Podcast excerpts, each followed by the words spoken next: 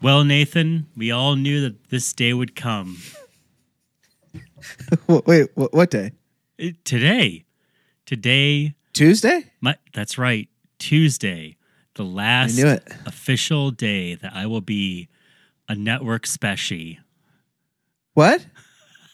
Wait. Oh, oh, you don't remember what? The last couple months of us talking? Um. Okay, run this by me again.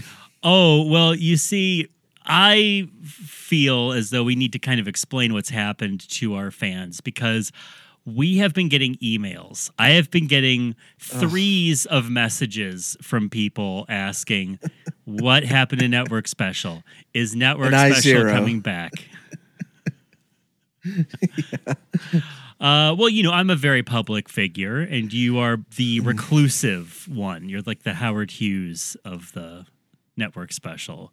I'm the teller mm-hmm. of the Penn, Penn and Teller. Fa- the famous magicians, Penn and Teller, for those of you who don't know. Yeah. I'm the teller of those two. The Howard Huey and Lewis News. Oh, uh-huh. oh boy, it's off to a good start. This here. is the kind of snappy rapport that people have missed. They've been clamoring for it to be on the airwaves of the internet streaming again. Because You're of miss course, it when it's gone. You are listening to Network Special, the only podcast you needed to listen to if you wanted to hear about the golden era of appointment-based television whenever people had to watch what was on, when it was on. But now, thanks to the magic of the internet, we can watch these things again and again. And I will say this and put a pin in it, and then we can go back to our snappy conversation. But when people watched what was on, when it was on, boy, did they ever watch this that we're going to be talking about today. Um, yes. Now, I, I, I guess I'll further say that we're talking about a T V movie called The Day After, about uh, uh, the possible near end of the world. And for me, I am not having all of the flesh stripped off of my skeleton as I scream in agony and flames, but the next closest thing, I will be stepping away from this podcast, um, at least until I'm a, maybe an honored guest or my life falls apart and I have nothing else to do. And I come crawling back and sniveling and peeing my pants up to little Nathan and saying, please let me watch television shows again. Uh, nothing bad is happening. I'm not like going through anything. My trachea isn't being removed. Uh, I just have a lot of other things going on. Um, We're I, not fighting. No, nor are Nathan and I getting a big falling out, which is uh, the most, this is the most amicable leaving of a pop culture like thing that I've done. It feels really good. I'm the problem, really. Yes, it's producer Jeremy, of course, in the booth that I am giving the stink eye to. I finally made that wedge between the two of you, and I am... Uh, And then I realized that, oh, I might have to talk more. And then I was like, this is a terrible idea for me. uh, but Nathan, you'll be you will be continuing to carry the possibly viewed in the future Olympic torch of the, the podcast, correct? Yes, we're officially ending season one. And we are now moving into a new age called, which we're calling season two. Ooh, good title. And anytime we have a new host, uh, a new permanent host, I will uh, up, change seasons, change seasons. And uh, uh, we've already recorded one episode. It was just as good, if not better, than all of the episodes we've recorded. Okay. Uh, with Zachariah. Sure, sure. And um, no, we'll have a new host, and you'll hear all about this new host in uh, a couple weeks. I uh, I think it's funny that we're like, it's both the beginning and the announcement of season two. Yeah. Yeah. I didn't know there was going to be a season two. You can there say is. that it's Ben Shapiro, though, right? It is Ben Shapiro, um, and Charlie Kirk will pop in from time to time to give his us us his a little sideways glance at the news. Oh. That guy, he always uh, he always has me laughing. Yeah, he's you know he, he loves to he loves to make people laugh. Are, are so. there two funnier men? I mean, the thing I love ben most Sh- about him is that he's always on the right side of history. Yeah, I, I I think the top two, the top three funny men I can think of, um, because I can't think of any funny women, is uh, Ben Shapiro. They don't exist. Yeah. Um, Charlie Kirk, and then followed up in the rear by Jordan Peterson. Yeah. Oh, don't forget the Maher. Oh, Bill Maher is number four for sure. Bill Maher, screaming, screaming Maher.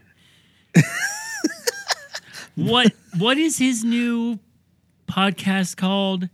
Is it called like Rando or something like that? Who? Who? Bill Maher? Bill Maher has a new show, and it is just, it has the most embarrassing, you know, that cringe culture everyone's talking about now. Ugh. New rule. I just looked up Bill Maher, and that's the first thing that comes up. Oh yeah, new Bill, rule. New rules.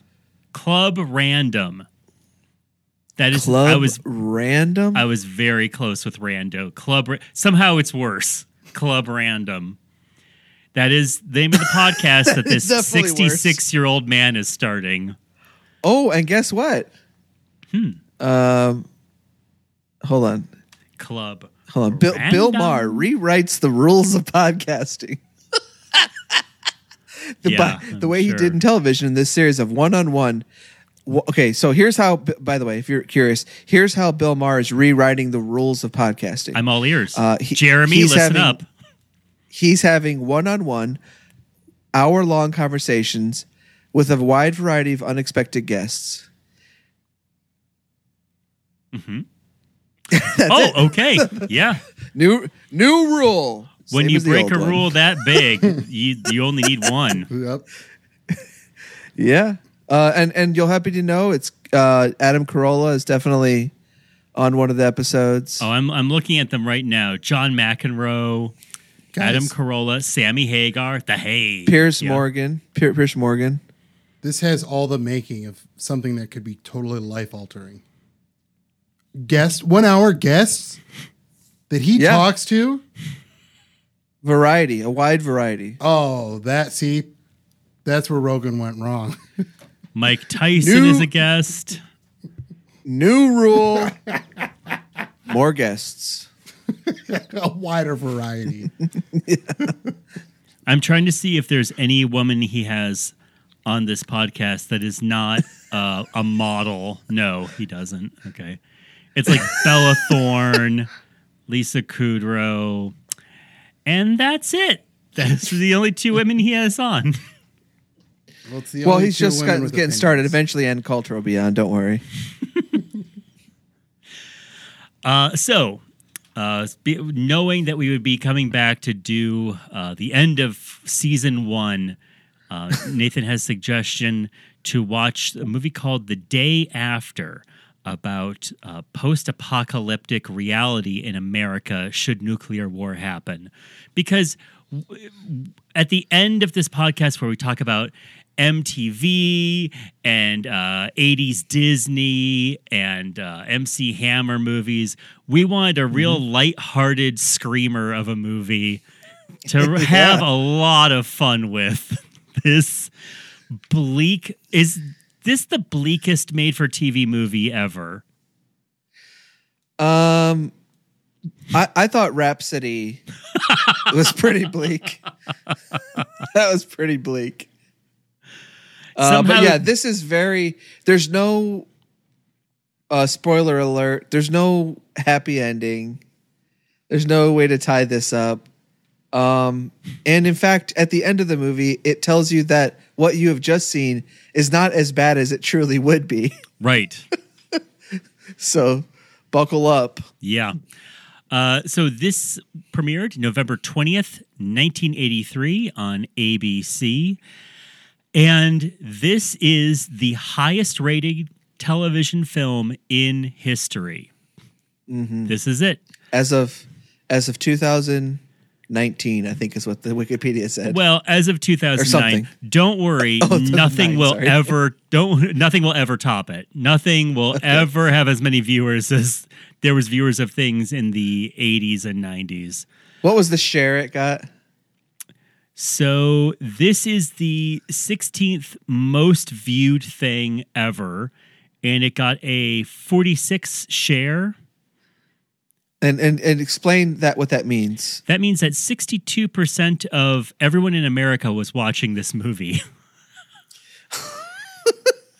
Which is insanity.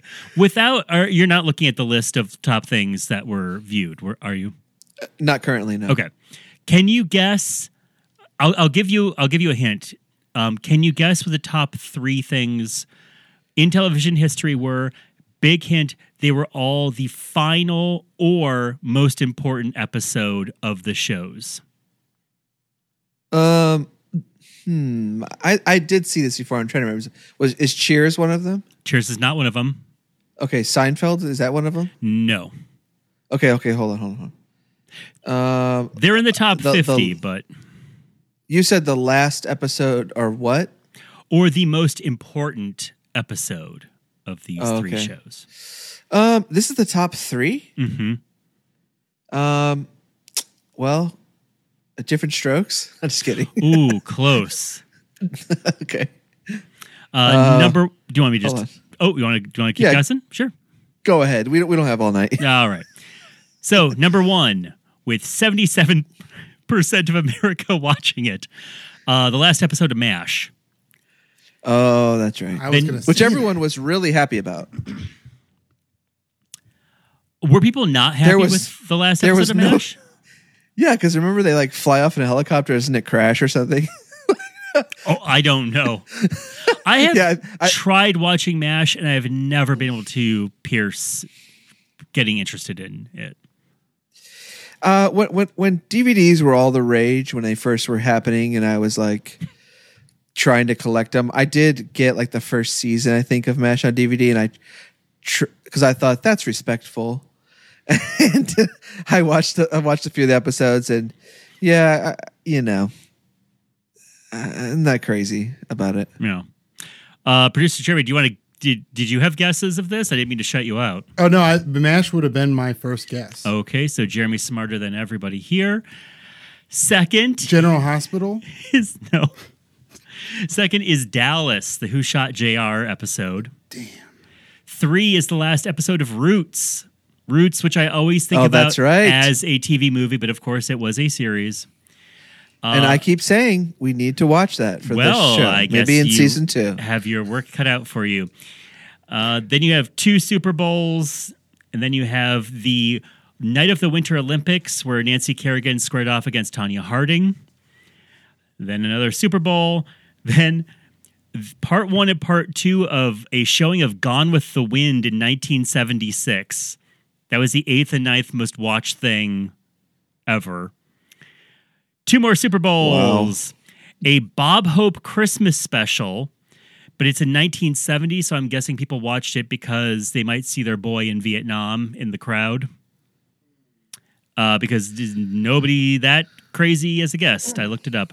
And four more Super Bowls, and then we have The Day After coming in at number sixteen. However, sixteen through eleven have very, very close ratings, so this was really up okay. there. Uh, so let, let me just clarify something. I, I don't know what I'm talking about with the last episode of MASH. Uh, everyone just gets into a helicopter and then everyone says bye to each other. It sounds like it sounds, it sounds like no one crashed. Yeah, I, I don't remember. Sure there I was was like, something I don't like remember that. There being a crash. I was like looking it up frantically. I was like, how could I forget that? I thought there was something like... I remember uh, people so, being upset about the last episode of Seinfeld because they said, well, that wasn't a very good episode. Right. No, it's definitely not. Um, I just, I don't remember what it is, what that came from. Maybe, maybe, maybe not. Anyways, moving on. Moving on. Uh, this is a huge... Riveting. Huge deal. This is a huge deal. I was trying to figure out how it got to be such a huge deal, but I guess... Uh, you know, we were dealing with a, a possible real life nuclear war standoff between us and Russia. And uh, this movie, the people who made it set out to make a movie that would be realistic about what it might be like in America if we did have a nuclear war, how people would survive, how it would affect us, uh, if we would survive. Um, and uh, it was being treated with such seriousness, and they were trying to go through the government, and they were going through NASA. And so this wound up, this T V movie wound up as a cover story on Time magazine and Life magazine and People magazine and all these. This was a big event television, and uh, they were encouraging families to watch together. And there was a big debate with Carl Sagan and I want to say William Buckley. F. Buckley. Yeah. Afterwards, yeah. Going back, of course, Buckley was like all for it. and, yeah, of course. Just um, whatever the whatever you think. Uh, the right choices, you, you just assume he has the opposite. Right. Uh, so people tuned in, and I, I'm watching this. I w- if you had just shown this to me, I would have never suspected that this would have gotten big ratings. I, yeah, I, I guess just on its own, it's just another freaking long slog. Like, but with all of the history behind it, like, like, like what you said, like the fact that they had uh, discussion groups, like people were forming discussion groups around this thing. Ronald yeah. Reagan watched the dang thing, and there's rumors that he changed his mind on policy because of it. There's so much around this thing that it, it adds a different layer of it to to it while you're watching it. You know.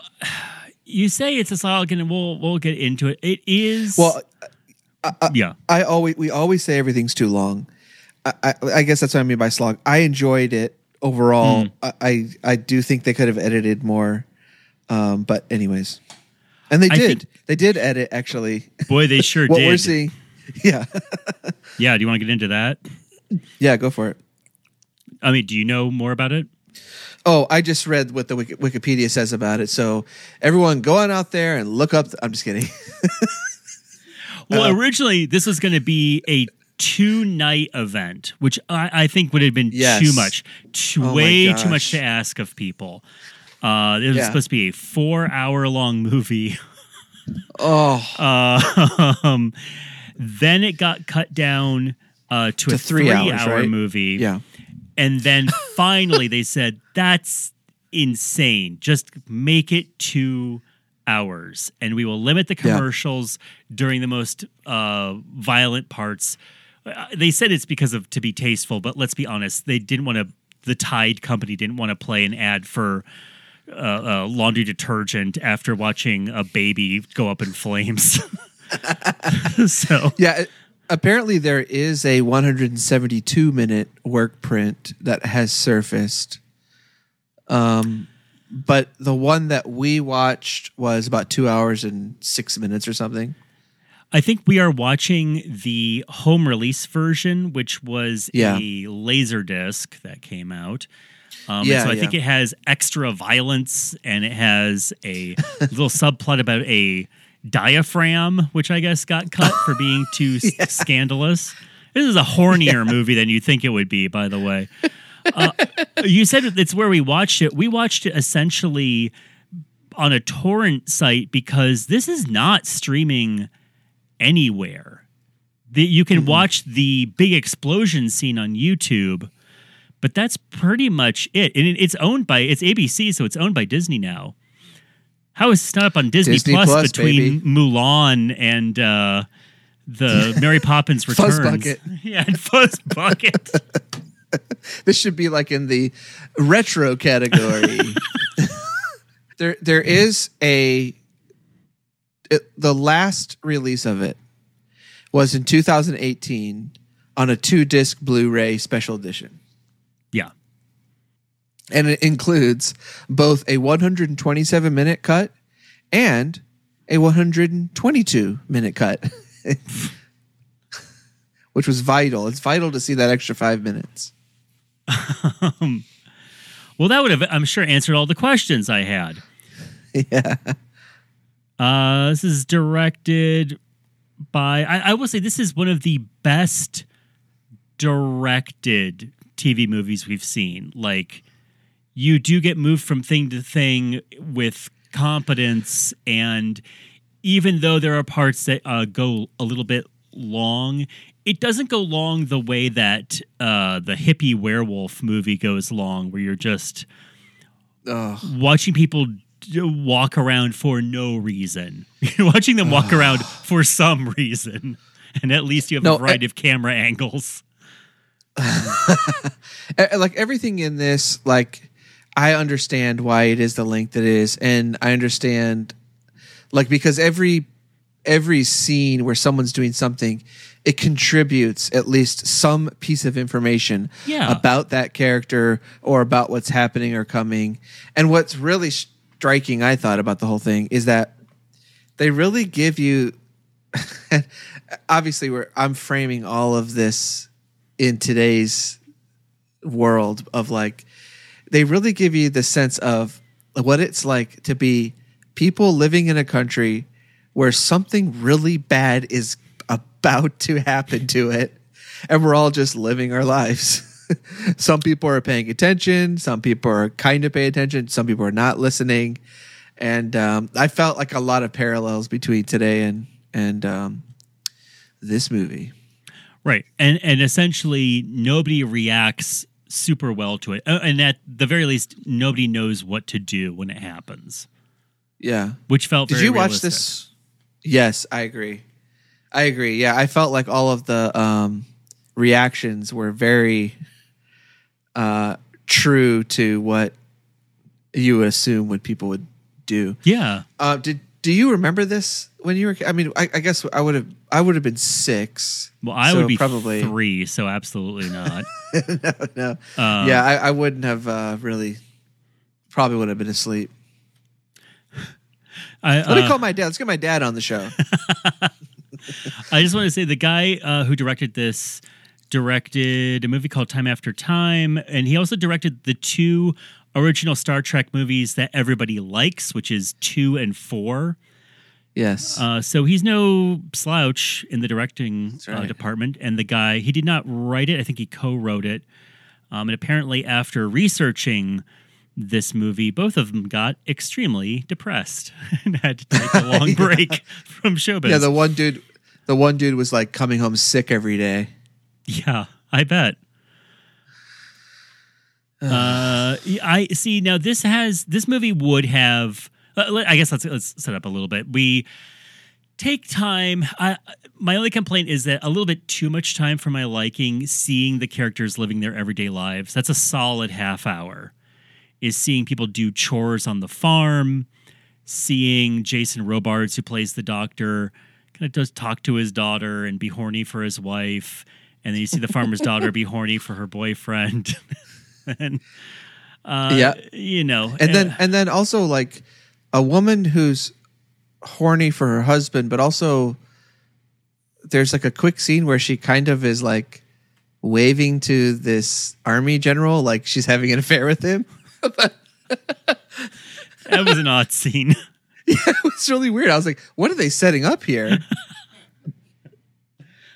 um, uh, who else is in this? So it's it's Jason Robards from like All the President's Men and Magnolia. John Lithgow, not in a huge role, playing a scientist no. who kind of knows what's going on. A really young, baby-faced Wayne Knight playing yes, one of the students. I, okay, that's who that was. I was yes. trying to. I saw his name in the credits, and I thought, wait a second. And so he was the yeah the the chunky sci- like the kid in the science class with him. Yes. Okay. Yeah. And uh, old Gut- Gutenberg back again on the show. Uh, yeah. Uh, charisma void Steve Gutenberg back. Taking all of the energy and verve from Single Santa Seeks Missus Claus uh, in, into this role. Boy, Steve Gutenberg, I'm sorry. That guy just stinks on ice. He He cannot act. I don't get it. Why do, do people you, have okay. such goop fever? Do you do do you remember anything about the him in the Police Academy movies? Uh, no. Right, I only can remember the other characters. And as far as I'm not, I'm full disclosure, I've seen maybe five minutes of a Police Academy movie. However... Oh, well, you have a lot of minutes left. I have a mission to Moscow to attend. Uh, that is fine if you have the center of your wacky comedy be a little drier. Oh, like a straight man. Yeah, because yeah, sure. You need sound effects, ma'am, and Bobcat Goldthwait to be honking off around you. You don't need them to be like a wet sock somebody put on a broom handle and waved around. It's the end of the world, and this guy is just kind of dully looking at everything. He's kind of acting like the end of the world has already happened before it happens in this thing. There's no difference yeah, in how he's acting. He has a thousand-yard stare. There's no difference in how he's acting before or after the bomb. Yeah, he he is his his actor's secret is he has seen all of his loved ones die in front of him before every movie. Uh, and it, it's the movie is well set up in the fact that like you hear, you know, it's eighty-three, so you're hearing radio reports mostly, and then some T V mm-hmm. reports saying that there's the threat of war, which doesn't really affect most people's lives. We see some people who are in the army, and it's affecting their lives, but other people, you know, there's a woman who's getting married. Uh, the doctor is just kind of like making his rounds. There's a woman who's pregnant. There's a doctor who's horny for college students. Oh, yeah. The second worst actor in the movie, that that doctor. Uh, I guess they figured they had to put some horny in this to... give people some juice. Teenagers. Uh, to, oh, yeah. That'll hook the teens. And then uh, they happen to all also live near a lot of nuclear missile positions. So um, the, the bomb goes off in their neighborhood. There is a giant pulse of, what is it? Electromagnetic. E M P. E M P. E M P. There's also, before we should say, there before the bomb drops, uh, America shoots off all of its missiles, and there's no. This was part of the, one of the bits of controversy uh, that like William F. Buckley and Ben Stein got all mad about. is uh, there's no indication of who shot their missiles first. Yeah, the New York Post wrote a article oh, yeah, calling everybody a traitor who took part in this movie because they d- depicted America possibly shooting the missiles first. Possibly. It's actually, it's never clear. They make a point in this movie where Wayne Knight's saying, like, I want to know facts about who shot first. And then somebody else says, you think they're going to tell you? Like, you trust the government to tell you that? Which is a hell of a thing to put in your movie, honestly. That it's going to be on the A B C network in eighty-three in the land of Reagan. I think they said uh, like what like the, the government in order to like they were trying to work with the government. I think the government said that you have to indicate that Russia shot first. Yes. And they refused. At some point or something. Yeah. Yeah. Which they must have reached a compromise because they're definitely using um, official army insignias and like yeah. different things, which you have to have oh. the army's permission to do. Like a lot of this movie is shot, it feels like a documentary or something. Mm-hmm. Like there's lots of like people just like doing army things and working in, you know, like army holes. That's, in the that ground. Is how my extent of my knowledge as well. Oh, they're doing army things. Yeah, hut, in hut, army hut, holes. Hut, yeah. Get in this hole. We need two keys to open this lock. Yeah. That that was like, oh yeah, like everything was like a like thirty steps before you even get to the point where you're thinking about shooting off the missiles. Yes. That is crazy to think that they, they pull out those giant double phone book size binders about everything you have to do before you can launch a missile. Yeah. And, and one thing we should also say is they, they did air this on Russian T V. Mm-hmm. I think um, like three years and they, later. They made a demand that the Russian translation conform to the original script and that the broadcast would not be interrupted by commentary. Which sounds so like that sounds total such so much like a Russian thing to like pause the movie and be like, say something in Russian, like, you know, like, just so you know, America shot first. uh, that's about the first half hour. Then it ramps up where you're seeing more alerts. Uh, about the hour mark, then we have the big explosion scene. Um, I guess it was cut down, but you're still seeing... The only thing that's goofy about this movie are the scenes where people are turning to skeletons. Yeah, it's like it's like a flash. It's like a flash and you see like their bones, like a X-ray kind of thing. I realize that that is something that happens, but there is also one part where it shows a bride and groom kissing on their wedding day, and they all turn to skeletons, and everyone in the pew is a skeleton. And it just looks a little too like Mars Attacks for this movie.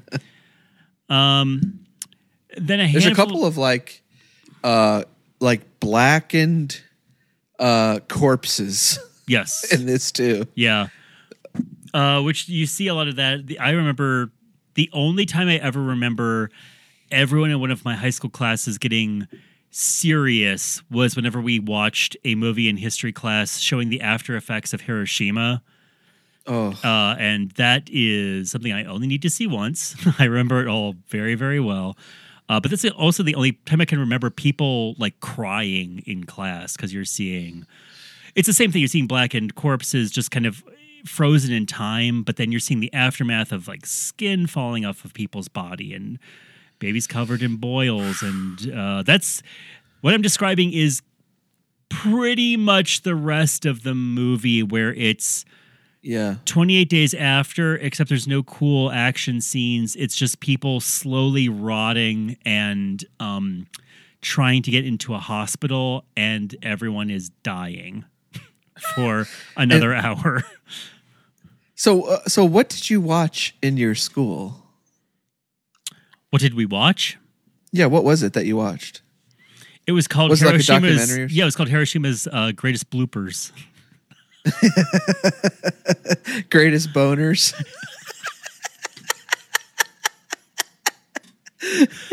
I don't remember the name of the documentary, but it was footage that people went in, and I mean, I'm guessing it was people from the army who were sent to document what the after effects of nuclear explosions would be.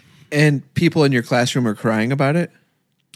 Well, we were watching humans um, yeah, who were rotting off of their bones and dying. That's crazy. Yeah.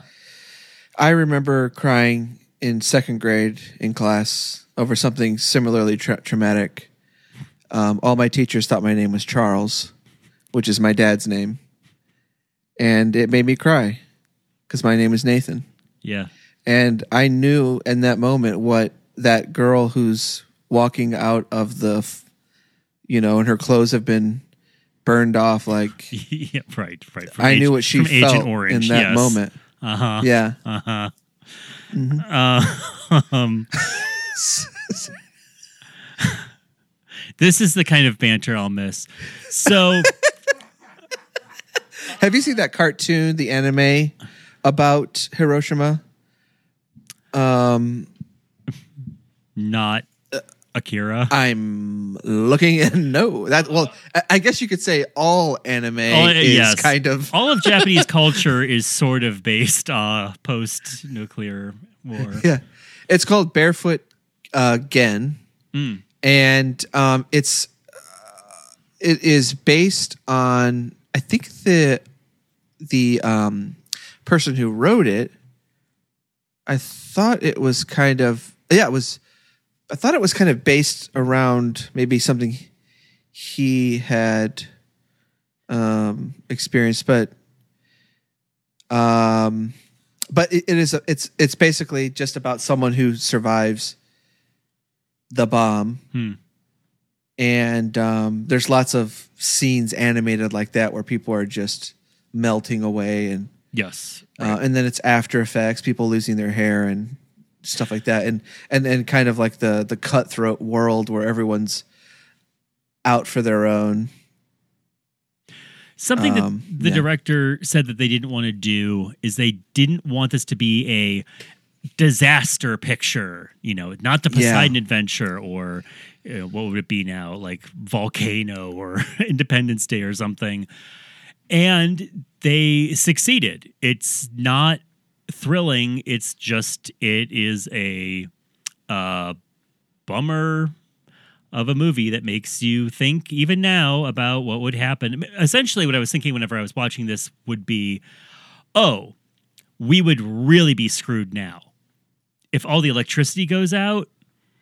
Because the people oh who survive gosh. in this are like farmers who are going to their storm cellar and they have all their canned goods and their milk pails full of water. It's like, no, if we all lose our phones and our T Vs and our cars, we're all going to uh, die in in this.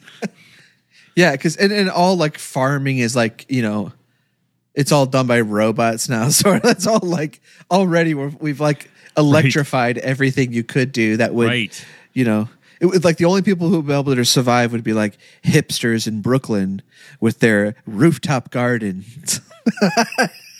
All they can eat are designer pickles that have uh, like gin in them, but yeah. but they will survive. Yeah, because gin would be the only thing to survive um, a nuclear holocaust.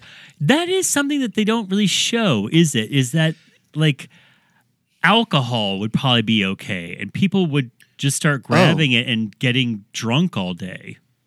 Is that is that true? It would be okay? Wouldn't it? I don't know. Uh, uh, you know what? I'm being ridiculous. It's radiation. No, it's not going to be okay. Yeah.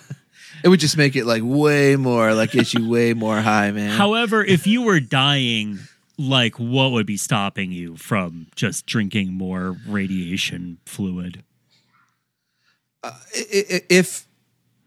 If this happened, I would be so bummed that I did not die in the bomb. Oh, if you had to go the long way?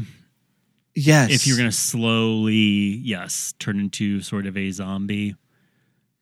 Like my my mom died right before COVID happened. Okay. And if she would have gone through COVID, it would have been a nightmare because she oh, had right. to like... Uh, be like protected from stuff anyways because she had like transplants and everything. Like mm-hmm. it just would have been like like it would have been fine. She would have been at the house like watching T V and playing Candy Crush. But sure. I just I just mean like uh, for just just that little bit of a thing was just like, oh man, we're all glad she died then. Like the la- and the last time she like have a lot of visitors or something like that.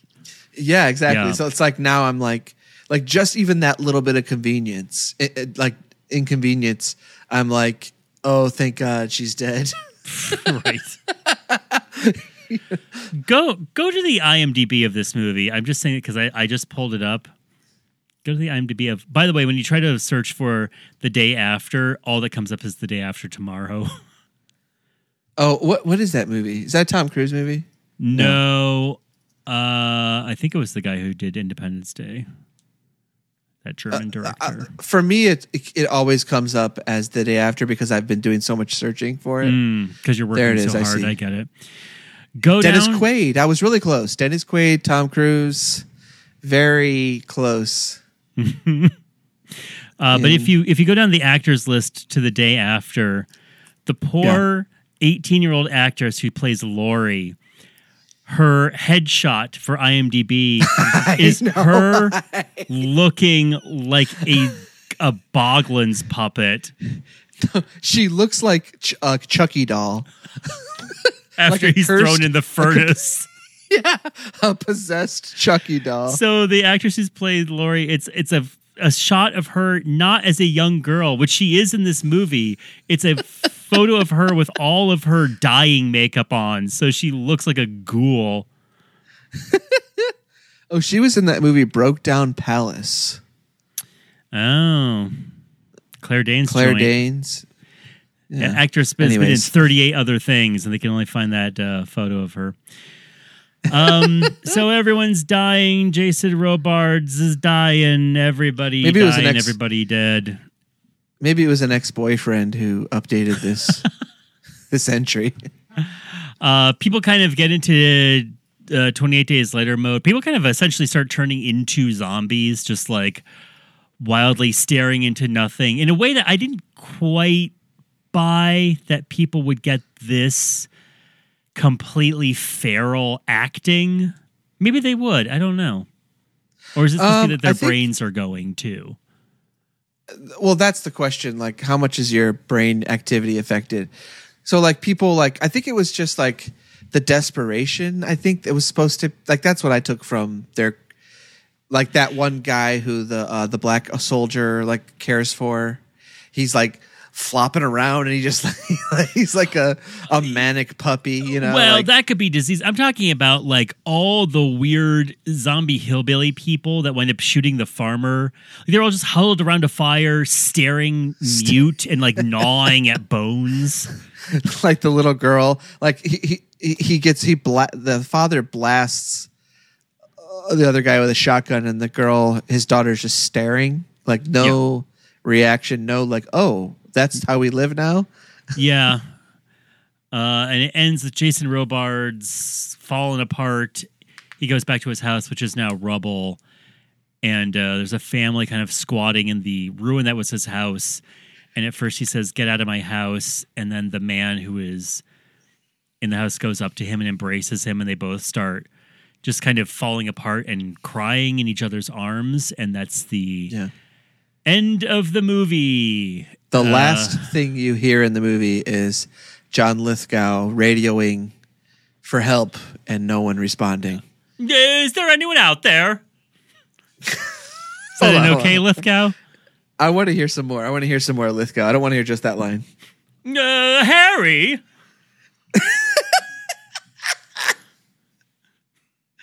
He has such a specific kind of lisp or something like in his it's mouth. It's very hard. Yeah, I'd, I'd really have to practice at it. I feel like that would be a Bill Hader go-to. Does he do a Lithgow? I think that feel like that would be a thing he could do. Uh, is I think Bill Hader does uh, everyone, right? he he does you. I know that. Yeah, he's done. He's done you to me in private. Well, that's nice. That's good to hear. We went to high school with Bill Hader, all of us. Oh, yeah. Did I forget to say that? This uh, movie, here's my, this movie is forgotten, right? I had really, yeah. I, I oh. had not heard of it until you mentioned it, and I looked it up and I went, oh my God, this is the top rated T V movie. Um, I think this came out in eighty-three. If this had come out in eighty-six or eighty-seven, everyone would make reference to this movie who's around our age. Because mm-hmm. oh, everyone yeah. would be... If I watched that uh, world-exploding sequence when I was six or seven, I would have been extremely upset, and it really would have made a little pee pants out of me at night. It, it, it would have seared into my mind the way those bodies were seared into the yes. to the dust. Because it's children watching their parents die. You watching pets die. Like it, you know. Oh my gosh! Bodies go up in flames. So it's like it just missed the window of people who obsessively talk about their pop culture youth. Mm-hmm. So if it had been our generation, a little older, I think this would still be looming large, but it's not. Yeah. So it's just kind of forgotten. And it's not a movie that has any entertainment rewatch value. Mm, no. No, I, I I don't have any um, plans to rewatch. So I can see why it's faded away and it's almost like uh, gone. At this point, which is kind of remarkable. It's weird to think. It, yeah, that is really strange. Like to know that this was one of the top things of all time. And there's not even like a, uh, I mean, maybe they talked about it on like, I Love the eighties or something. You think? No, I don't think they did. They're too busy holding up Rubik's Cubes and saying, remember? That is true. Rubik's Cube's got a lot of time on that nineteen eighty-three episode. No, it's not, because episode. What people talk about when it's I Love the eighties, it's just like Stranger Things. It's whatever kids liked. It wasn't yeah. an adult thing. They're like, ordinary people, man. I saw it eighteen times. the, the the explosion wouldn't have scared me, except um, I think about just the thought of it happening may have um, kind of scared me. Just Russians and all that kind of stuff that we all talked about back then. But the the people, the the the sores. The open sores and boils on people. Really that good makeup freak- in this movie. Yes. That freaked me out now. Yeah. And I was, that would have been forever in my mind. Yes. Yeah. The, the soldier in his hair is kind of just peeling off of his head. And I just know for a fact that I would have joined one of these discussion groups and... and watch the debates with William Buckley at age seven. Uh, you know, because I was a real big buckhead.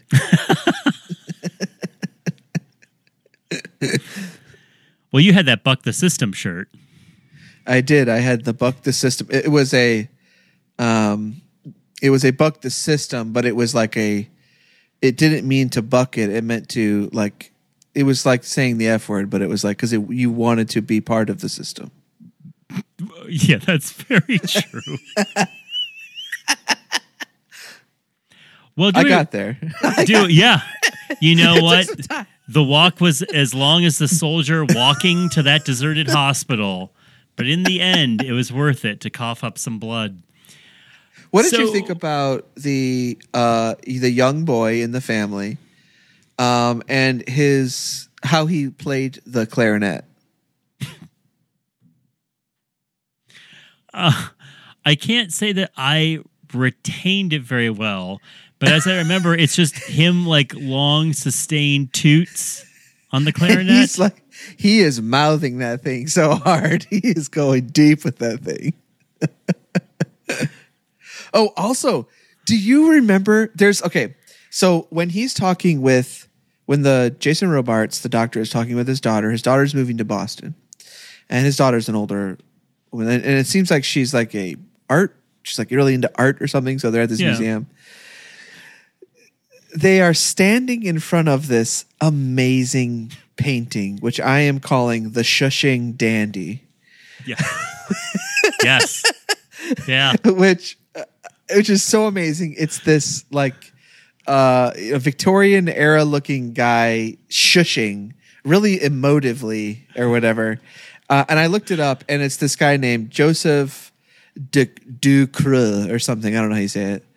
Um, Ducru, who was like a commissioned painter for like Mar- Marie Antoinette, and wow, uh, and then and then when that went all to crap, he had to kind of re um, imagine himself. So he would do all these selfies of himself doing really emotive stuff like that, like shushing and like, like flipping. Like if you look up his pictures, they all look like that.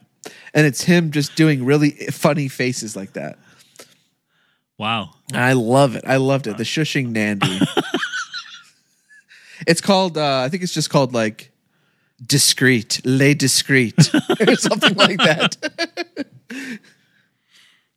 Uh, well, if we're talking about just the ephemera we liked in the movie, there is one of the science students has a white baseball hat, and it is obviously handmade, but it just has the word Smurf written across it in blue. Wait, it, this wasn't um, the guy from thirty rock, was it? Yeah, it was Judah Freelander. Yeah, Freelander.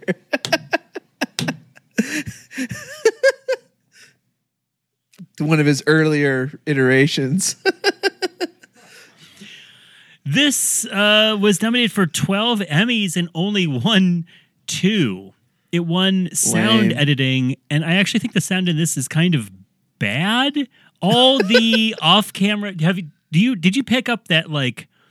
I had to listen to this on headphones, and whenever somebody did off-camera dialogue recording, it sounded like they had them just yell it into a tin can. While running by, the, the sound gets so weird and different, and it won special effects. Special effects. Now, how did it wh- not win did- makeup? I know. A movie called um, Why Me won instead, which is about facial disfigurement. I guess that's, I guess it was showier. But that looks like a movie yeah. you have to do uh, on season two. Oh, yeah. Um, what What about... Um, so the footage of the explosions, there was footage in there, just like real footage too, right? Oh, yeah. You had the... It's like hard watching it now because I've seen... It's free stock footage now, so I've seen this footage a million times of like the cabin kind of blowing over and the trees yeah, whooshing, and it, it now it looks really cheap to put it in there. If you watched M T V during the uh, the uh, like industrial music video era, you probably saw all this footage twenty times. Yeah, did you ever watch Muppet Babies?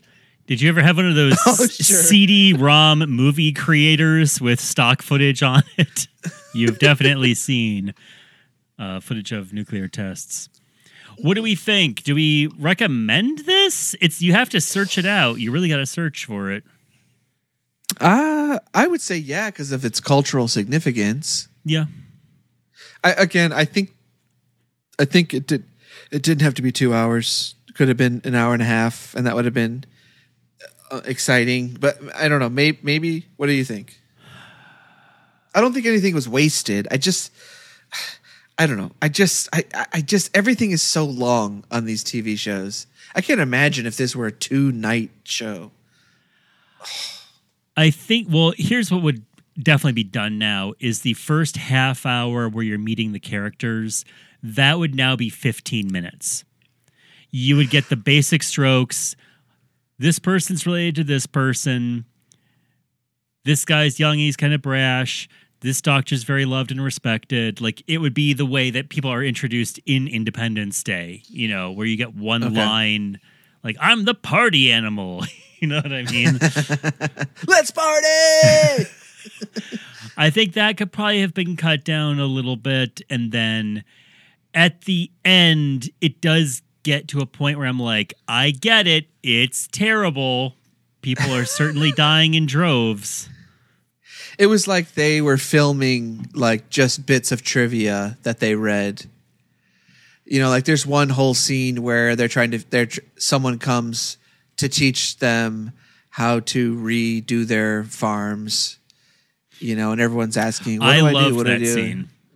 There's lots of stuff like that where it's like very specific, like, here's what would happen if this happened. You but know? see, I liked that scene where all the farmers are gathered together and there was a guy whose face is melting off telling them how they can, quote, like, save their crops. And it's so clearly hopeless. I liked that more than the, the dying stuff because it shows how even when all these people die and maybe one or two people survive, even then it's like, because people are saying, oh, you take the, the bad topsoil off. And they go like, well, okay, where do I put the bad topsoil? Uh, do I put it, do I bury it so it becomes bad soil? Like in there. They're like, how how do I know what is bad? Like, do I, right. like, they're like, just go down four or five inches. They're like, okay, that sounds scientific. I think that's that's the stuff that... There's nothing we can do about it, really, except get out there and vote.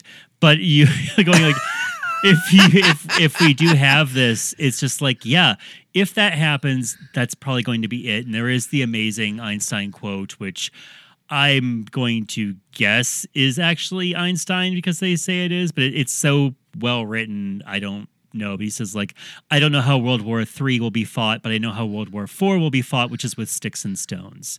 Yeah, and that is that's a great quote. Such a bone-chilling statement, and it's you know, very, very true. So, yeah. uh, you know, get out there and vote with your, your head and your heart, and we will never have a nuclear war.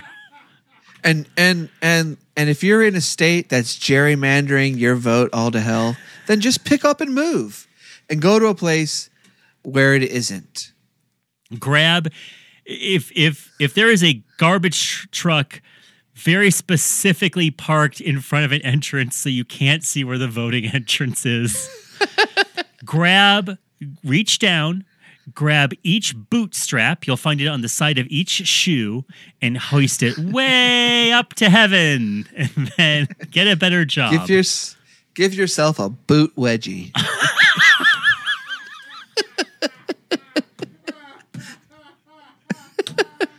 Oh, boy. We don't need a nuclear war to be in the middle of a hopeless wasteland.